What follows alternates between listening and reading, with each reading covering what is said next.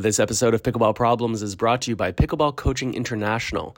If you are a pickleball instructor or would like to become one, check out PCI's great tools and resources, videos, articles, audio, and more. Don't forget the insurance. Head over to PCIPickleball.com today. Did you know that the instructor certification program is 100% online? So that means no costly or inconvenient travel, no waiting for anyone to come to your town. Head over to PCIPickleball.com today. Of all the pickleball lessons that I give, one of the most sought after themes, without a doubt, is being able to send balls with spin.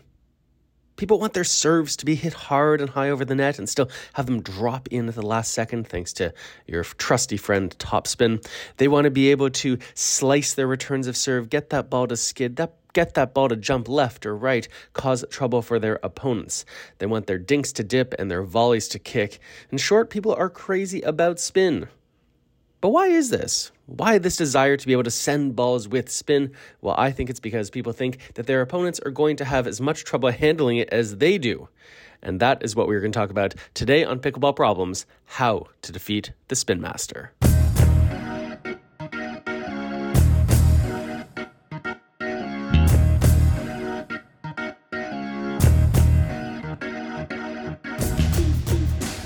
Welcome to Pickleball Problems. I'm your host, Mark Rennes, and today we are talking about spin, but not the usual how to send balls with different spin. We've done other podcasts on that, and we'll do ones in the future.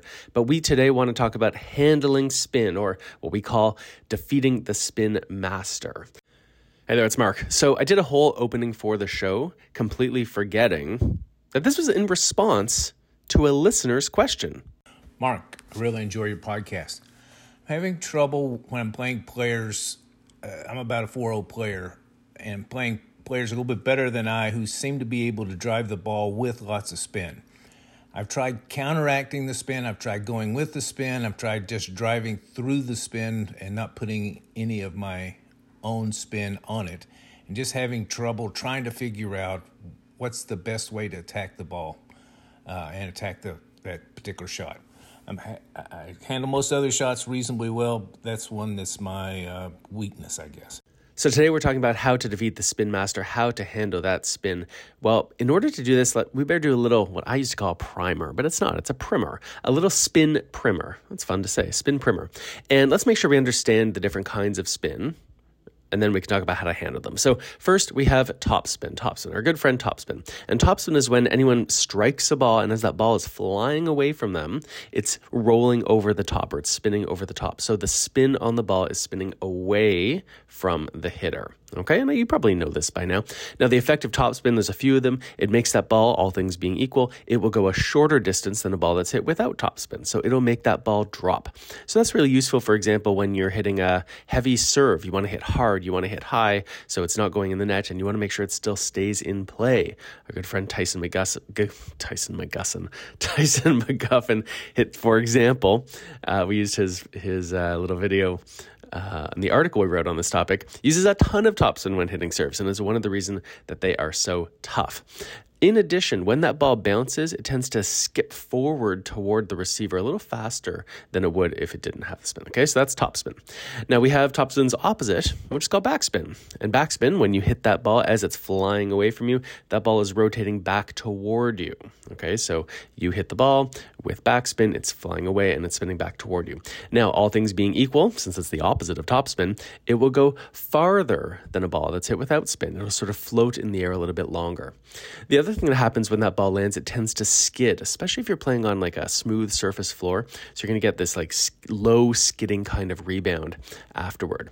Now, if the ball's hit with backspin and there's not a whole lot of speed on it, sometimes you'll see that that ball um, surprisingly doesn't come toward you as the receiver as quickly as you think it might. Okay, so sometimes that ball even might um, spin backwards a little bit or jump backwards a little bit, uh, assuming that it's not hit with much speed. Okay, so that's backspin's the opposite of topspin. You hit that ball, it stays low, it skids off the bounce, and uh, maybe doesn't um, jump as far forward as you might expect. And then there's side spin our good friend side spin. Side spin, the ball can be spinning a little bit to the left or a little bit to the right. Uh, almost always there's some side spin on a ball, especially when you're hitting with backspin. And what will happen is that ball will then kick or jump to the left or to the right, depending on which um, way the paddle came across the face. Okay, so topspin, backspin, side spin, those are our three spins. And in just a moment, we are going to talk about exactly how to handle each. Hey there, it's Mark. Pickleball Problems is brought to you by Selkirk TV. Selkirk TV gives you a front row seat to live pickleball matches, past championships, on demand skills training, including my pretty great show called Pickleball Today, as well as behind the scenes insights, and so much more. Available in the App Store and on Google Play, Selkirk TV is the perfect app for any pickleball fan. Download the app today for free and get started watching pickleball's very best online content. Selkirk TV. Welcome back to Pickleball Problems. Today we are talking about how to defeat the spin master. So let's let's say you're playing someone who loves to hit with spin, whether it's their serve or the return, their drop maybe, their drive, their dinks. Okay, what can we do? Well, there's a few different things we can do, a few different ways to approach the spin master. So the first thing to think about is that time and space are your friend.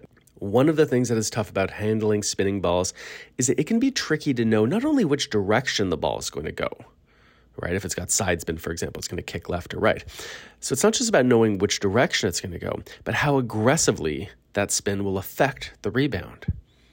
Ball's got more spin on it, it's going to have a more aggressive kick one way or the other. So knowing how much uh, effect there will be is really important. Even if you see that side spin coming, for example, but and you know it's going to go left, but is it going to go left like a couple of inches, or is it going to go left a couple of feet after it rebounds? That's important. And this is why it's so helpful to give yourself some space between your body and the bounce of the ball. If you're really close to where the ball is bouncing, then you're not going to have much time to react, to observe how much of a kick there's going to be, and then to adjust to it. But if you're a little bit farther back as that ball is landing and that ball lands, and now you've got more space and more time to see how much of a kick there's going to be, then it's going to be a little bit easier to adjust. So when you have the opportunity to uh, give yourself a little more space, a little more time against a spinning ball, that's usually helpful. A nice example we see at the pro level right now is we're seeing so many players playing uh, top spin dinks top spin dinks. So they're brushing up the back of the ball as they're playing dinks. And what you'll often see if you watch high level pickleball is you'll often see players backing up off the line. They're choosing to let that ball bounce. They could reach it, they could take it out of the air or on the short hop right after it bounces, but instead they're choosing to back up. And they're doing that to let that ball land, let ball let that ball do its thing, have it spin, and then play a shot more comfortably. That's an example of using time and space to make it easier to receive spin. Okay. A second strategy you can use against the spin master is to use speed. Look, when that ball is coming to you and it lands, even if it doesn't land, if it's got spin on it, um, if your paddle is moving very slowly toward the ball, then the spin is going to have an effect. So imagine this imagine there's a, a wall in front of you, a flat wall, and you toss a ball gently to it no spin, the ball will back bounce in a really predictable way. If you toss that same ball, think of it as a basketball if you want. You toss that same ball, but you've got that ball spinning. Well, when it hits the wall, there's going to be a reaction, right? That ball is going to kick off to one side or another, or it's going to come down quickly if it's got top spin, right? The spin and the wall will interact. And if your paddle is moving slowly, let's say you're playing a drop, for example, on a third shot against a heavy spinning ball. Well, if your paddle's moving slowly, it's kind of acting like the wall. And if it's acting like the wall, then whatever spin is on the incoming ball is going to have an effect. So, one way you can counter this is that you can accelerate through that ball. You can hit it harder. You can hit with speed. If that wall is moving, we're sort of losing our analogy here. If that wall is moving quickly toward this spinning ball, then the spin on the ball won't have such a great effect. And we can see this in practice too when we watch high level pickleball. This is one of the reasons why we're seeing more and more players using third shot drives as opposed to third shot drops. Because so often when players return serve, right, that's the second shot, they return serve with lots of spin on it. And players getting ready to hit that third shot look at that heavy spinning return and say, shoot, that's got a lot of spin on it. If I play a drop right now, where my paddle is acting kind of like a wall that's not moving very much, the spin is going to wreak havoc on it. So, what I'm going to do instead is I'm going to counter that spin by hitting through it with speed, third shot drive, and then you can think about your other options. Okay. So, uh, we've got some more tips for you in just a moment when we come back.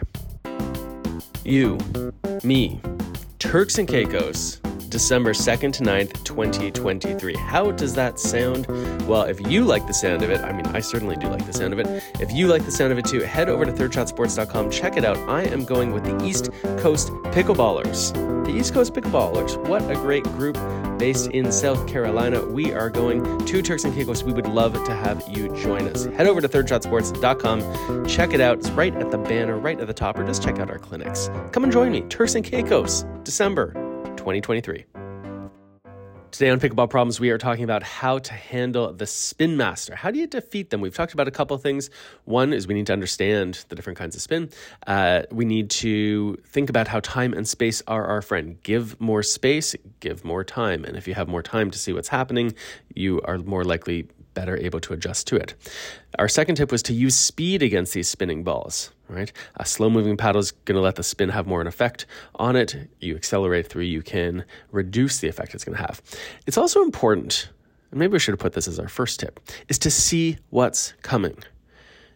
If you are surprised by the spin, if you're not realizing what's happening until the ball has bounced, it's a little bit late.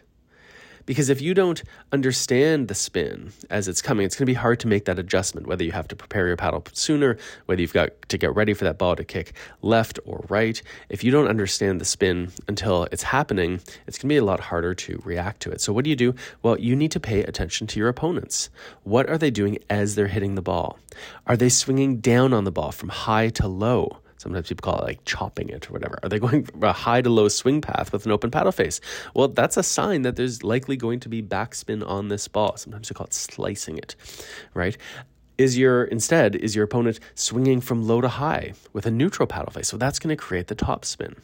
Or are they swinging from left to right, kind of across their body? Well, that's going to inc- that's going to put side spin on the ball. And knowing which direction left to right or right to left is also going to tell you not just that there is side spin, but what kind of side spin. Is that ball going to kick to the left or kick to the right?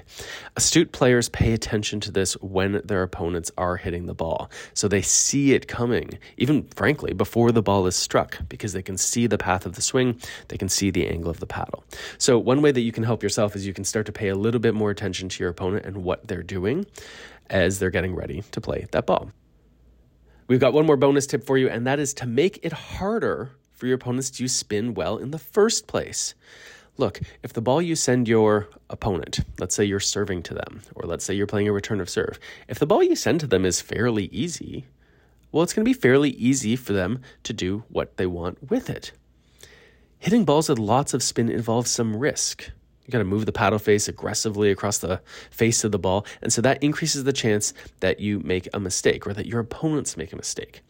You can make it even harder for your opponent to be successful with this if you send them a more challenging ball. So this could mean that you hit faster, right? You could make your opponents run. You could make them move. You could put spin on the ball yourself right? So it's more challenging for them to receive it because if they have a tougher time receiving the oncoming ball, they are going to have a tougher time sending it with the kind of spin they want. As pickleball, and frankly, the paddles used to play it, continues to develop, we are going to continue to see spin used as an offensive tool. And whether it's slicing the return of serve that skids off the bounce, or the offensive lob that manages to drop just inside the baseline, players will continue to find ways to use spin to their advantage. You better be ready for it. And by paying more attention to the spin coming your way, giving yourself time and space to handle it, even once in a while just taking a hard rip against that spin, you can limit the amount of trouble that the spin can cause you.